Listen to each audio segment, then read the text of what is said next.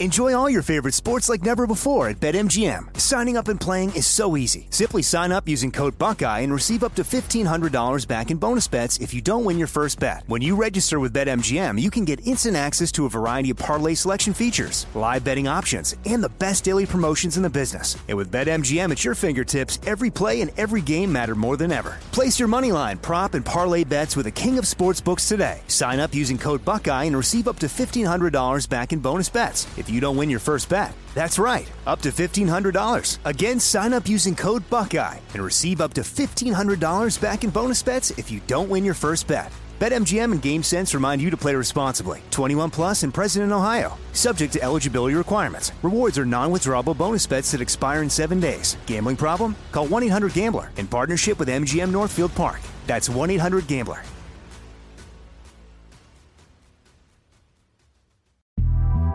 The Big Take from Bloomberg News brings you what's shaping the world's economies with the smartest and best-informed business reporters around the world.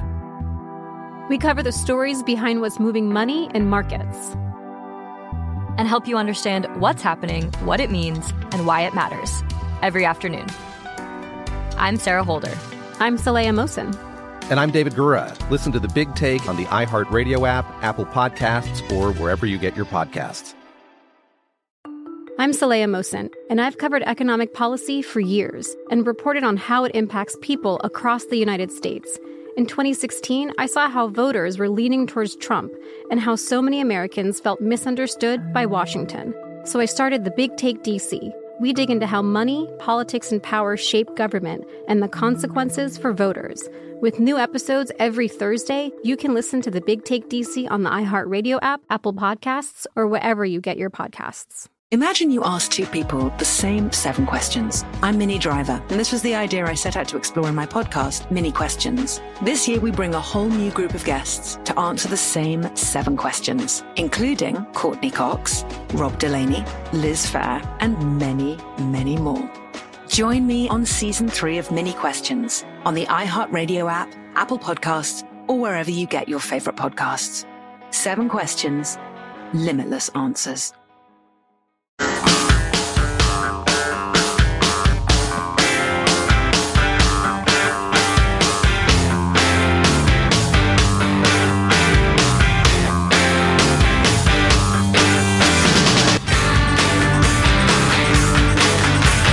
There was a Flynn section, there's a Comey section, there's a Sessions section, and then there's the Russia section. And when you look at the, 3 of the 4, they come back to the questions of obstruction. That's Michael Schmidt of the New York Times. He's the guy that received the leak of the 40 questions that Mueller wants to ask Trump. He won't say who gave it to him or what the motivation was. He just says that it is a very credible source, and I haven't heard anybody even question that.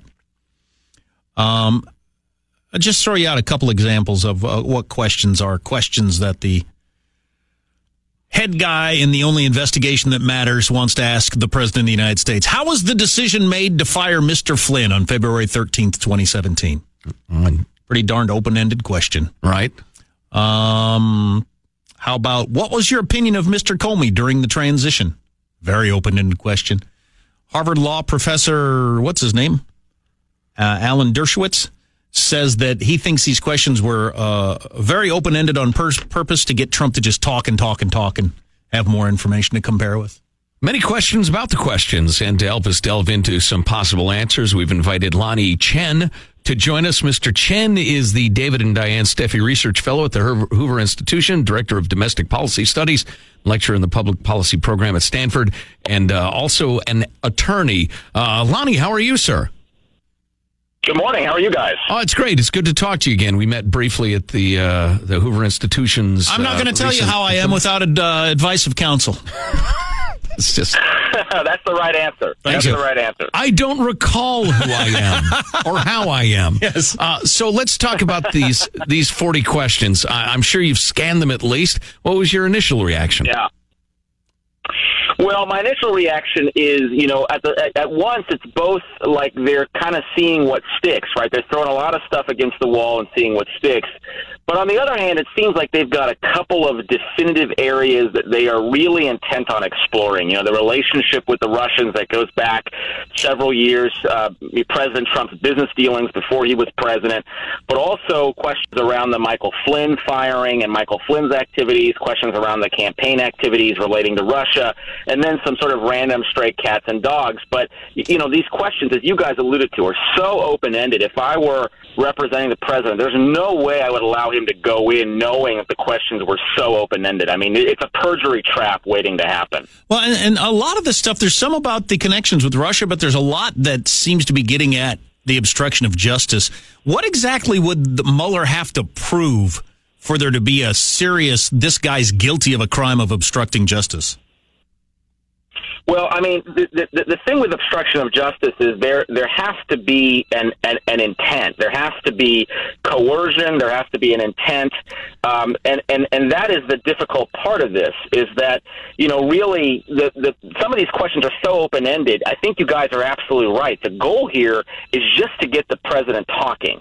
And the idea is maybe if he gets talking, he will reveal some intent along the way to obstruct justice. He will reveal some intent, for example, to interfere with an investigation, some intent to interfere with the gathering of information, some intent to interfere, as I said, with the effort of investigators to determine what happened. So the goal here with these questions, it seems to me, is less about a specific set of inquiries and more about a general notion of how to get the president talking and how to get him into a position where he might reveal information he did not intend to reveal. Right, which is the way it struck me as well. So, you know, I find myself wondering, and I have a feeling that this answer would be dozens, if not hundreds of pages long, but at what point, say I have a client who really resents an investigation because he thinks it's purely designed to discredit him, and there's no underlying offense whatsoever, and he thinks everybody ought to know it, and he's pissed off, and he's not going to help a bit unless he has to. That could seem like obstruction of justice, but it's really just lack of cooperation and obstinacy. I'd imagine that's kind of a hard line to draw. Right, and that's why there are some questions, for example, regarding the Michael Flynn. The Michael Flynn situation is a perfect example there of kind of when did the president know that Flynn had lied to the FBI? When did the president know? The timing becomes key here, right? Because if the timing regarding the knowledge of Flynn's lying predated the investigation, that says one thing. If it was after the investigation was open, that says another. So, you know, the timing becomes crucial to determining some of these questions around intent. Is it normal to let the subject of an investigation know what the questions are going to be ahead of time? This seems like a really abnormal situation, actually. I mean, generally, you know, it might be one thing, for example, if the questions were known to counsel, but now the questions are known to the entire world. That's a very, very different set of circumstances. And again, as you guys alluded to, there's a question here, right? Who leaked the questions? Why did they leak them? Did the leak come from Mueller's office? Did it come from the president's counsel? In other words, did the questions go to the president's attorneys, and the president's attorneys have made the decision to leak it in order to support the president's claim that this is all a witch hunt? I mean, who knows? But this is a highly, highly unusual situation. I find myself wondering whether Mueller, having been stonewalled eventually or told, no way the president sits down with you, maybe this is an effort to bait the president into speaking to some of these topics. Because, you know, as we know, the president rises to the bait faster than a hungry bass a lot of times. I wonder if this is a dodge. Yeah, I mean, it very well could be. I mean, the president has been known to tweet occasionally about a few topics, and so, you know, it is possible that this is an effort to get him, for example, to tweet unsolicited about the Mike Flynn investigation, to tweet unsolicited about his relationship with Manafort, to tweet unsolicited. I mean, recently the president's been extremely captivated by his trip to Russia several years ago for the Miss Universe pageant, and there are questions regarding some things been with Donald Trump happened during that trip. Sorry about that. I'm sorry? No, so there was an accidental clip played there. So, yeah, oh, okay. I'm looking at... my point was simply that, you know, the president might be incentivized here to just kind of end up saying stuff that he may not have said, or that his lawyers may not have wanted him to say in ordinary situations. So it absolutely could be Mueller's effort to bait him into saying something. How interesting. Lonnie J. Chen is a research fellow. He's with Hoover Institution in Stanford, a lecturer. Since you're an expert on this, do you look at these questions and read anything into it? Like do you feel like you're looking at this and thinking, wow, he's close to nailing Trump, or they don't have anything at all, or anything? Well, the more likely interpretation here is that they've got a lot of different theories, but they actually don't have a ton of solid leads. That's kind of the way I read this line of questioning, because it's so broad. It'd be one thing, for example, if there were 15 questions about the trip to Russia in 2013. That'd be one thing. Or if there were a bunch of questions regarding one element of this, whether it was the Flynn investigation or another. But what you see here, you see the smorgasbord of questions across a variety of different areas, suggests that either A, they're still assembling a case and they're trying to figure out what the strongest case is, or B, they really actually don't have a whole lot of anything. And really what they're doing is, as I said, they're throwing stuff against the wall and just seeing what sticks, or they're seeing what the president ends up volunteering on his own. Or, setting a perjury trap, as you and others have suggested, because I think back to young Mr. Papadopoulos and Flynn, and Manafort is a whole different ball of wax. But the people who are getting busted for lying to federal investigators over some stuff that's not exactly smoking guns anyway. Well, how big a deal would that be if the president says, yeah, I decided that on Tuesday, March 11th, and it turns out it was February 25th? I mean, how big a deal would that be? Yeah, I mean, on its face, each individual effort to, whether that it was an intentional effort or an unintentional effort to mislead investigators, doesn't seem like a big deal. The question is, does all of it together speak to some greater item or some greater issue that hasn't been addressed? And that's always been the question. And this leak doesn't get us any closer to determining what the real it is. All we know is there's a bunch of stuff they're curious about, and it's stuff that's been reported in the news. I don't see anything in these questions, guys, that really suggests there's a line of inquiry that no one really knew about before. Right. I think these are lines of inquiry that we've known about. The question becomes, how much of this is an effort to get the president into a situation where he's uncomfortable and may reveal more than he wants to reveal for whatever reason. And I think that is the question we'll have to figure out. And that's why the president's attorneys need to be very careful here with what is developing into a difficult situation, because these questions are so open-ended. You do not want to put your client in front of somebody interviewing him with questions this broad. I mean, if you think back to the Clinton investigation and what happened, not the Clinton Hillary, but the Clinton Bill investigation. From because they're all crooks. It's hard to nail down which one you're talking about. Go on. Easy now. Partisanship. That's right. You got it. You have to be very specific in terms of which Clinton you're referring to. But if you go back to the original Bill Clinton investigation there, the questions he answered by and large were pretty specific. And that's really what you want. You want your client to have been prepped to answer specific questions that, they'll either say yes, no, or more likely I don't recall, or I have no recollection of that. But these open-ended questions are like a disaster waiting to happen. Hey, one more quick thing on these questions. I was surprised, and I've got no legal background at all, but I was just surprised by the number of questions that were, what did you think when? What were you thinking when you saw Comey's testimony? What did you think when you heard that I'd interviewed Mike Pompeo? What kind of a question is that? Well, that gets to state of mind. And couldn't you answer anything you wanted to, anything that would benefit you? Who's going to prove you wrong? Sure. And I mean, that's why the theory that this is really more an effort to get him to talk. I mean, these are questions like a psychologist would ask.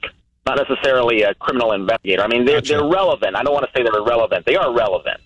But again, it's about getting him to a place where he might be comfortable expressing a state of mind. Gotcha. And that's really kind of what this is about, because you're right. I mean, there's no way for them to go back and say, no, actually, you weren't thinking that, because there's only one person who's able to answer that question accurately. And I'm not sure he could. Right. Yeah, I mean, I'm not sure any of us.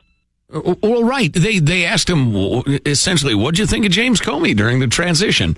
And if he says, I hated the guy from the moment I met him, and then they got General Flynn saying he told me he liked him, couldn't Trump just say, well, I was being diplomatic? And then it's over. Sure. I mean, okay. Sure. Lonnie Chen is on the line. Mr. Chen's credentials are extensive, and we didn't have time for all of them, but You've been an advisor to presidential campaigns, and you're the director of domestic policy studies at Stanford, et cetera. So I'm sure you're studying the inner workings of this administration, at least to some extent. What do you make of the stories about General Kelly and calling the president an idiot? And is it just, are the long knives out in the White House? How do you react to that story?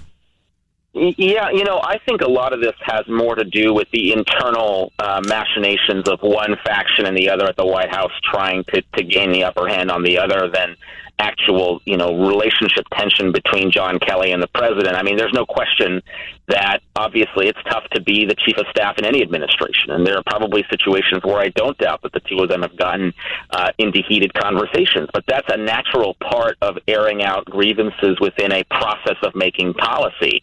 I think that in any administration, there are going to be stories about people not liking each other. I mean, this is obviously a little bit different because there are statements or there are things attributed to Kelly and attributed to the president that they both seem to not believe to be true.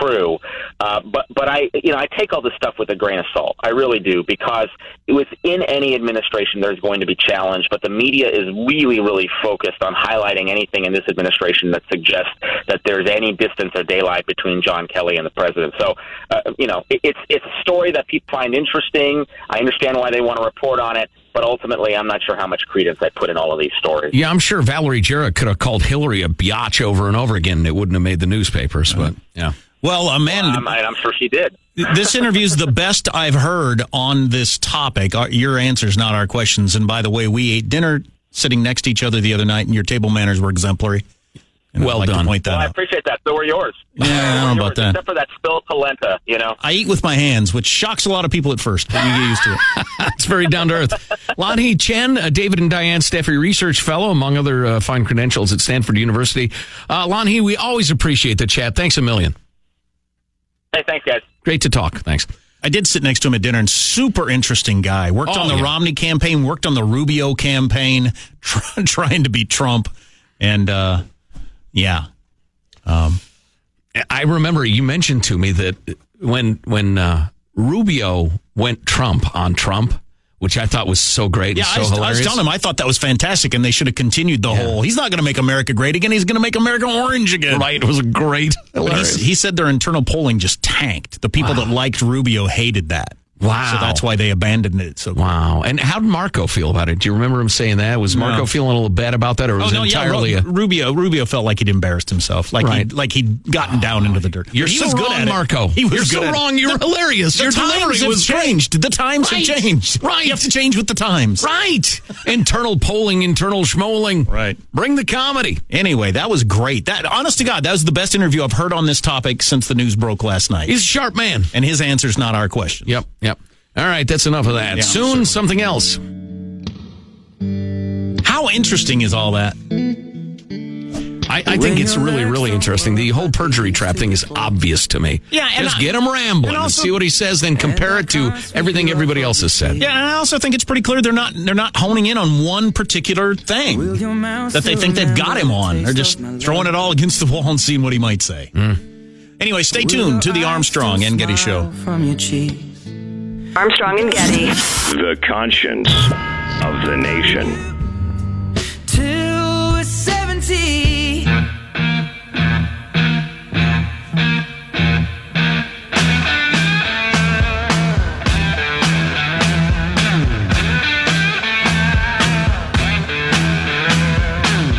The Armstrong and Getty Show.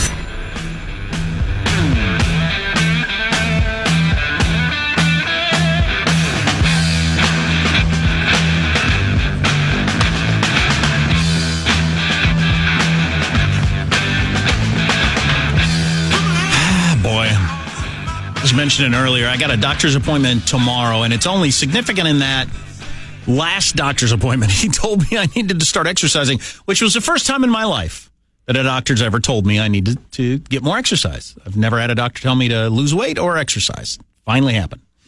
And I haven't. So I had got the choice of either lying to him. That won't work because he'll just look at me. Say, that's clearly not true. Yes, I've taken on Navy SEAL training. I spend about 2 hours a day, and I eat only lettuce It doesn't appear to be the case. I'm sorry, did I say Navy SEAL? I meant beached SEAL training. I was doing some beached SEAL training. Yeah. I once had a doctor tell me, Joe, you've got to stop the compulsive masturbation, at least while you're here. I know. I kid. So what should I do? Do I lie to him or just tell him Soon. I'm prepping. I'm getting everything ready. Take me down to the heart attack ward and show me some afters, before and afters, to scare me into it. Scared straight. I need to be scared straight. It's called the morgue. I always err to the side of just tell your doctor the truth. Like, I do. Just tell your doctor the truth. I always have. I don't think I've ever lied to a doctor about anything. I had that one doctor. She was a fill-in. She told me I had to stop drinking. And I said, okay. Drinking what? Alcohol. And did you tell her to shut up? No, I just slapped her. I said, well, okay. And she could tell I was stop telling people what to do. She could tell I was less than enthusiastic about the idea of giving it up completely. And by the way, I'm fine. My health is actually quite good. But she said, "You want to be in a wheelchair in your 70s?" Yes. Now what are you going to say? No, a scooter. Yeah, it was weird. She was like a Carrie Nation activist. She's practically smashing up wine bottles with an axe. Crazy lady. Yeah, her dad drank or something. That's what it is. It's not a health thing. I'm thinking. Yeah, she had issues. How about a glass of wine or two in the evening? Now you got to give it up. Lighten up, lady. What's coming up in your news, Marshall Phillips? Is President Trump sending a message to his personal lawyer, Michael Cohen, through the National Enquirer, and the L.A. County Sheriff's announcing they are investigating threats against Kanye West. Stories coming up minutes from now, Armstrong and Getty. Wow. Interesting. Actual threats against Kanye West. How stupid is that? How freaking stupid is that? And I can't wait to hear the Enquirer story, because usually if the Enquirer runs a story, the Donald knows about it because they're buds. Right. And how will Kanye react, I wonder? All that coming up on the Armstrong and Getty Show. Hi, folks. Jim.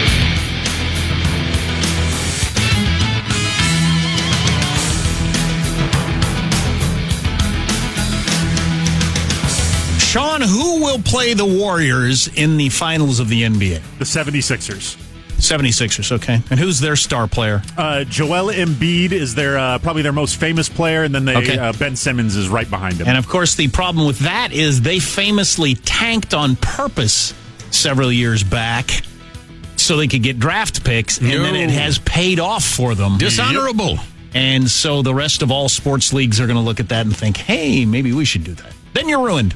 Let's get to the news now with Marsha Phillips. Is President Trump trying to send a message to his longtime personal attorney, Michael Cohen?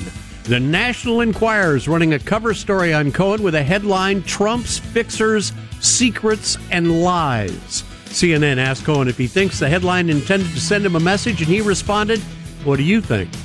Turns out the tabloid... Says who?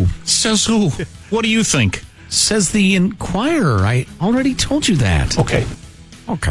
Tabloids publisher David Pecker's good friends with Trump and would not have approved... You did, Pecker. Wow. That is just embarrassing. Which polls? Pecker would not have approved the story without the president's blessing. Now, the two-page article mostly summarizes the legal travails of Cohen, his longtime personal lawyer and fixer, and it suggests that Trump, quote, is in the hot seat because of his lawyer, unquote. Cohen is under the spotlight as scandals swirl around his boss, and some are questioning Cohen's role, alleging blackmail, threats, hush money, payoffs, and even collusion with Russia, the Enquirer says. Says who? So there you go. Says the Enquirer. All of it. So now everybody's wondering, okay, what's up with that? Yeah, I'd have to read it. I didn't hear any hidden messages to Cohen in that story. Keep his mouth shut? What would the message be? You going to sleep with the fishes? I don't know. The rival Koreas have dismantled huge loudspeakers used to blare propaganda across their tense border at each other. Isn't that unbelievable? So North Korea changes their clocks so that now they're... that was crazy. It's 7:30 there? Well, it's 8 o'clock here. Yeah. What? So they changed their clocks That reminds me of back when like TBS used to start all their programs at like 05. Yes. It's like, you jerks. Exactly. So now South Korea is going to stop blasting K-pop into their country on those giant loudspeakers, which would be pretty annoying. Well, boom boxes are so 1980 anyway. Just send everybody, earbuds in North Korea. You're going to do that. Delete them. Going to be some out-of-work DJs. That's right. Just another side of reconciliation. Meanwhile, just coming down, the L.A. County Sheriff's Department may be investigating Daz Dillinger's threats towards Kanye West.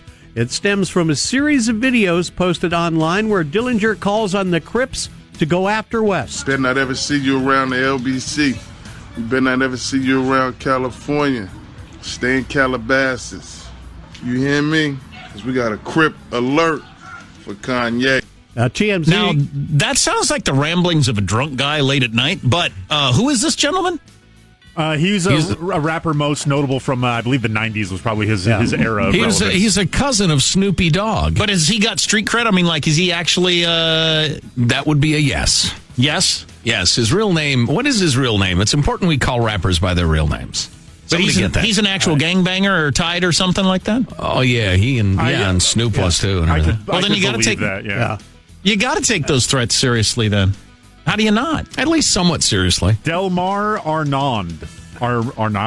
Delmar Arnaud is his name. Yeah. Take it easy, Delmar. You know what? Everybody needs to just calm the hell down. Now, the problem is he might have been drunk and rambling and resenting Kanye's opinion and the rest of it, but somebody might hear that and think, wow, this is Snoop's cousin. I'm going to make my bones by, doing something unkind to Mr. West. You don't want that. It'd be horrible. TMZ reporting the Sheriff's Department is now determining if there is a prosecutable crime in the video. Media reports making terroristic threats. Yeah. You see, if Mike Pence were president, there'd be no news story in which Snoop Dogg was somehow tangentially tied in. It would just never happen. Media reports are saying that West has beefed up his security in recent days, and Dillinger says West has filed a restraining order now against him. So the back and forth continues. All this comes after Kanye showed his support of President Donald Trump in a series of tweets, which sparked outrage throughout the entertainment industry. And Kanye put out a song praising, here's a clip of the song. Bro, I never ever stopped fighting for the people. Actually wearing a hat to show people that we equal. You gotta see the vantage point of the people. What makes you feel equal makes them feel evil. And was Kanye actually rocking a MAGA hat at some point? Oh, yeah. He put out a picture of it, and that was one of the big kind of quote-unquote tipping points of outrage where it was him wearing a MAGA hat. And now it's become like this kind of symbol. It hasn't become kind of a symbol. It is now a symbol that is being discussed in those terms. Tipping points of outrage. That's it's a good book, movie, song, band, something. But y'all have made outrage boring. It's like drops of rain now, outrage. Yeah. Kanye, oh, you're outraged. I'll be damned. Kanye has also put out another statement this morning. Here's the audio of that. Whoop-dee-dee-scoop. Scoop-dee-dee-whoop. Whoop-dee-scoop-dee-poop. Okay, so now we can put that to rest. Okay, there's the picture of Kanye in his red MAGA hat. Yeah. My kids have that same hat. I don't send them to school in it. Have they run afoul of the Crips? There you go. That's wrap. That's your news. I'm Marshall Phillips, the Armstrong and Getty Show, the conscience of the nation. Whoopity scoop. Scoop up Squawky's poop, Marshall. Huh? So will Kanye respond to the rapper's threats somehow? Or I think he already has. Yeah. With the whole, you don't have to vote one way because of the color of your skin. Hmm. Think for yourself. We're not down on the plantation. He's already said, snap out of your box of thinking, man. Come on. Is Kanye a tough guy? He strikes me as more of a poet. Yeah, I think the latter one. Yeah, which is fine. You don't need to be an actual thug to make music, in my humble opinion. The petering out coming up on the Armstrong and Getty Show. Armstrong and Getty. The conscience of the nation. Make your home.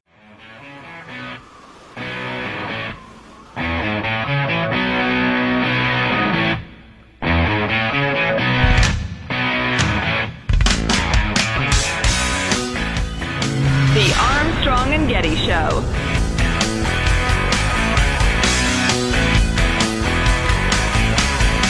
Any jokes that we should have played that we haven't yet, Sean? Don't want to leave any on the field, as they say. Yeah. Let's see what the lanky redhead has to say. Pinterest has a new feature that makes it more accessible to blind people. I think it's very cool. Yeah. And not to be outdone, Tinder is adding a voice that tells blind people this person is fatter in real life. Hey now. Wow. These are ugly times. It's the the coarsening of the discourse. Absolutely. Kanye West has been tweeting Thomas Sowell quotes. Really? Attaboy? Great thinker, philosopher, writer, Thomas Sowell. Well-known conservative intellectual black man from Stanford.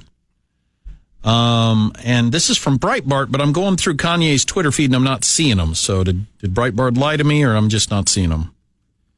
Kanye tweets 100 times a day sometimes. Yeah, it's hard to. So you might have to go follow them all. Go down a digging. But that's some intellectual S right there. The Thomas Sowell stuff. So I'm gonna. Oh, here it is. Yeah, I found it. I found it on his Twitter feed. Go ahead, Sean. Kanye tweeted out a picture of his internet screen. I think he was the main page was some TMZ story about him. But people, as they do, if you share screenshots of your internet browsing, they look at the tabs that are not being shown, and people sleuthed out that he had like several Jordan Peterson lectures on tab that he was watching. Wow. Yeah. Attaboy, Kanye. What? Good for him. A public intellectual that is Kanye West. Here's some of the Thomas Sowell quotes that he, and if you've never read or read the Cliff's Notes version, if you want to, of A Conflict of Interest. Is that what it's called? A Conflict of Visions. Conflict of Visions. Yeah. Good stuff. Change your mind. Read the introduction. Seriously. Yeah. It'll blow your mind, and the rest of it will dismantle your mind. So maybe stop after the intro and first chapter. Here's some Sowell quotes from Kanye West's Twitter feed. I never thought I'd say that. The welfare state is not really about the welfare of the masses. It's about the egos of the elites. It's a good one. Yeah, it is a good one. The most basic question is not what is best, but who shall decide what is best. Brilliant. Another good one. Socialism in general has a record of failure so blatant that only an intellectual could ignore or evade it. That's a good one also. Mm-hmm. So it's always just the person running it. Fantastic. Yeah. I'm tempted to get into South America, but we don't have time to discuss South America right now. Here's a headline just across, speaking of socialism, that sort of thing, here's a headline just across the wire. VA hospital apologizes after photos of filthy room go viral. A veteran snapped pictures suggesting that people like him don't seem to be a priority. Department of Veterans Affairs. Because you're not. Exactly. Because you don't give enough money, so the VA is just it's a way to give money to loyal government employees. It's not a way to help veterans. The Department of Veterans Affairs Medical Center in Salt Lake City showed an overflowing trash can, trash and exposed medical equipment on the counters. What appears to be plaster splattered on the sink, cabinets, and floors. Sort of thing you would never see in any American hospital in the country, would you? Oh, my God, it's unbelievable. It's just a mess. Other than that at the VA? Yeah. Actually, Dad tweeted it. My son is a veteran of the United States Army. He went to the VA in Salt Lake City yesterday. This was the condition of the room he was seen in. Very unprofessional, unsanitary, and disrespectful. And so I was reminded, I saw a story not too long ago about one of the really, really awful people involved in the scandal in Phoenix is still employed. Phoenix was ground central of the VA scandal. Of course they're still employed. And I went looking for the story or an update on it, and I'm not even sure if I found it, because I came across VA to reinstate official who stole $130,000 from the agency. Evidently, the whatever the government body that stands up for federal workers argued that you can't fire this person for stealing $130,000. And that ever happened in the private sector? Good Lord, no. VA admitted employee charged with armed robbery is still employed. You'll be in your boss's office trying to explain $13 on your expense account. Yeah, no kidding. That you can't justify, let alone $130,000. Memphis VA launching probe into serious allegations against top official. Report, VA employee took recovering vet to crack house. VA seeks to demote employee after offensive Patriots protest comments. But then, of course, you can't demote anybody, et cetera. So I went looking for that story of a clearly corrupt, incompetent, evil VA employee who can't be fired, and instead came up with a whole big handful of them. And I could go on if you want, but I think you get the point. And I believe Donald J. really wants to clean up the VA. Sure. I believe that 100%, both for sincere and selfish reasons. And if he can't get it done with all his willingness to crack heads, you know, appropriately and inappropriately, and his complete lack of interest in who he offends, if he can't get it done, I mean, that just... that's got to be the final lesson in why bureaucracies are evil. What's the biggest problem, that you can't fire people? That's a huge problem. How are you going to fix an organization if you can't fire people? You can promote them. You got to what? You can promote them. If they're not good at that job, just give them another job that they're probably less not good at. Yeah. Or if they do awful things in one city, move them to a different city. That's what they do. Yeah. And part of it is it's such a vast, complicated agency that, you know, to the extent that they inspect it at all, they inspect it imperfectly. Then when they do find something that really needs to be dealt with, the federal employment rules prevent them from ever doing anything about it. It's absolutely sickening. There's probably some sort of mathematical law that's known among social scientists of how big an organization can be before you can't manage it. That one's clearly above that number. And then you combine that with the fact that you can't fire anybody and you're doomed. There's no need for the VA to replicate the American healthcare system. They ought to be in charge of getting vets private medical care. Anyway. Nobody talks about that, though. That doesn't come up. Well, comes up among my people. We all like the idea, and then we're laughed at. Go. I say final, you say thoughts, final. Final thoughts! Armstrong and Getty! Yes! Like it. Here's your host, Joe Getty. Let's get a final thought from everybody. Hey, Marshall, what's your final thought? It is May 1st, time for a dump run and casino adventure this afternoon. Is that something you do at the first of the month, or? Hey, you know, whenever the feeling hits me, and I'm feeling lucky today. Why do you have so much garbage? That's the question. Yeah, how are you generating all of it? What are you dismembering that has to go to the dump? No comment. Your Honor, that question was prejudicial. Yes, positive Sean, your final thought? What I want, you've got. It might be hard to handle. Just got some Hall & Oates tickets to go see them tonight. Yes! Oh, yes! Like the candle feeds the flame. You're going to see Hall & Oates? Yes! Wow, yes. He's hauling ass to Hall & Oates, everybody. See, stock of thoughts and dreams that scatter. You can compare your experience to mine 35 years ago. Yes. And they were at the tail end of their career then. I once owned one of John Oates' guitars. You want to hear about it? No, neither do I.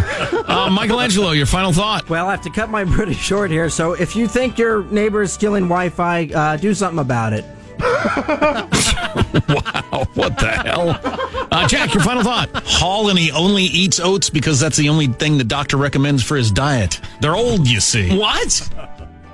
My final thought is poopity scoop. Whoop. Whoop scoop. Poop scoop whoopity whoop. How big a hall do you see in Hall & Oates in? Oh, I'm seeing it's an NBA arena. Really? Yeah. Fantastic. Good for them. They're playing one of the bathrooms. I kid. That was just a joke. I'm a fan of Hall & Oates, but it's not their heyday. I heard She's Gone the other day and thought that's great soul music. Sure. Yeah. And Daryl Hall's got that TV show, Daryl Hall's Basement or whatever. Yeah, whatever it is, over at Daryl's place. What's Daryl cooking? I can't remember. Armstrong and Getty wrapping up another grueling 4-hour workday. Hey, Daryl, can I come in? They're a musical group, kids. Go to armstrongandgetty.com. You can email us, don't you know? If there's something we ought to be talking about, send it along. I didn't like Private Eyes Are Watching You. I didn't like that song. She's a man-eater. See you tomorrow. God bless America. This is a historic act of devastating incompetence. I will not sugarcoat this. This is a disappointing day for us. Big mistake, but not too bad. The fun level in this room is at an 11 right now, and that brought it down. The ride is over. The time for the clowns and the acrobats and the dancing bears has passed. Get away from here. Get. We apologize for our stupidity, and we really hope you forgive us for what we've done. Thank you, and good night. The show's over. What? Bye-bye. That is the face of a man who calls literally everybody an idiot. Armstrong and Getty, the voice of the West. I'm Saleha Mohsen, and I've covered economic policy for years and reported on how it impacts people across the United States. In 2016, I saw how voters were leaning towards Trump and how so many Americans felt misunderstood by Washington. So I started The Big Take DC. We dig into how money, politics, and power shape government and the consequences for voters. With new episodes every Thursday, you can listen to The Big Take DC on the iHeartRadio app, Apple Podcasts, or wherever you get your podcasts. The Big Take from Bloomberg News brings you what's shaping the world's economies with the smartest and best-informed business reporters around the world. We cover the stories behind what's moving money and markets and help you understand what's happening, what it means, and why it matters every afternoon. I'm Sarah Holder. I'm Saleha Mohsen. And I'm David Gura. Listen to The Big Take on the iHeartRadio app, Apple Podcasts, or wherever you get your podcasts.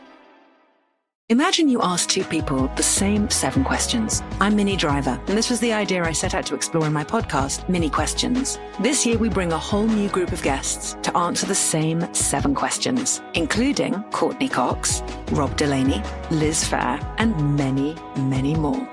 Join me on Season 3 of Mini Questions on the iHeartRadio app, Apple Podcasts, or wherever you get your favorite podcasts. 7 questions, limitless answers. You may know Jackson Pollock, the painter famous for his iconic drip paintings. But what do you know about his wife, artist Lee Krasner? On Death of an Artist, Krasner and Pollock, the story of the artist who reset the market for American abstract painting. Just maybe not the one you're thinking of. Listen to Death of an Artist, Krasner and Pollock on the iHeartRadio app, Apple Podcasts, or wherever you listen to podcasts.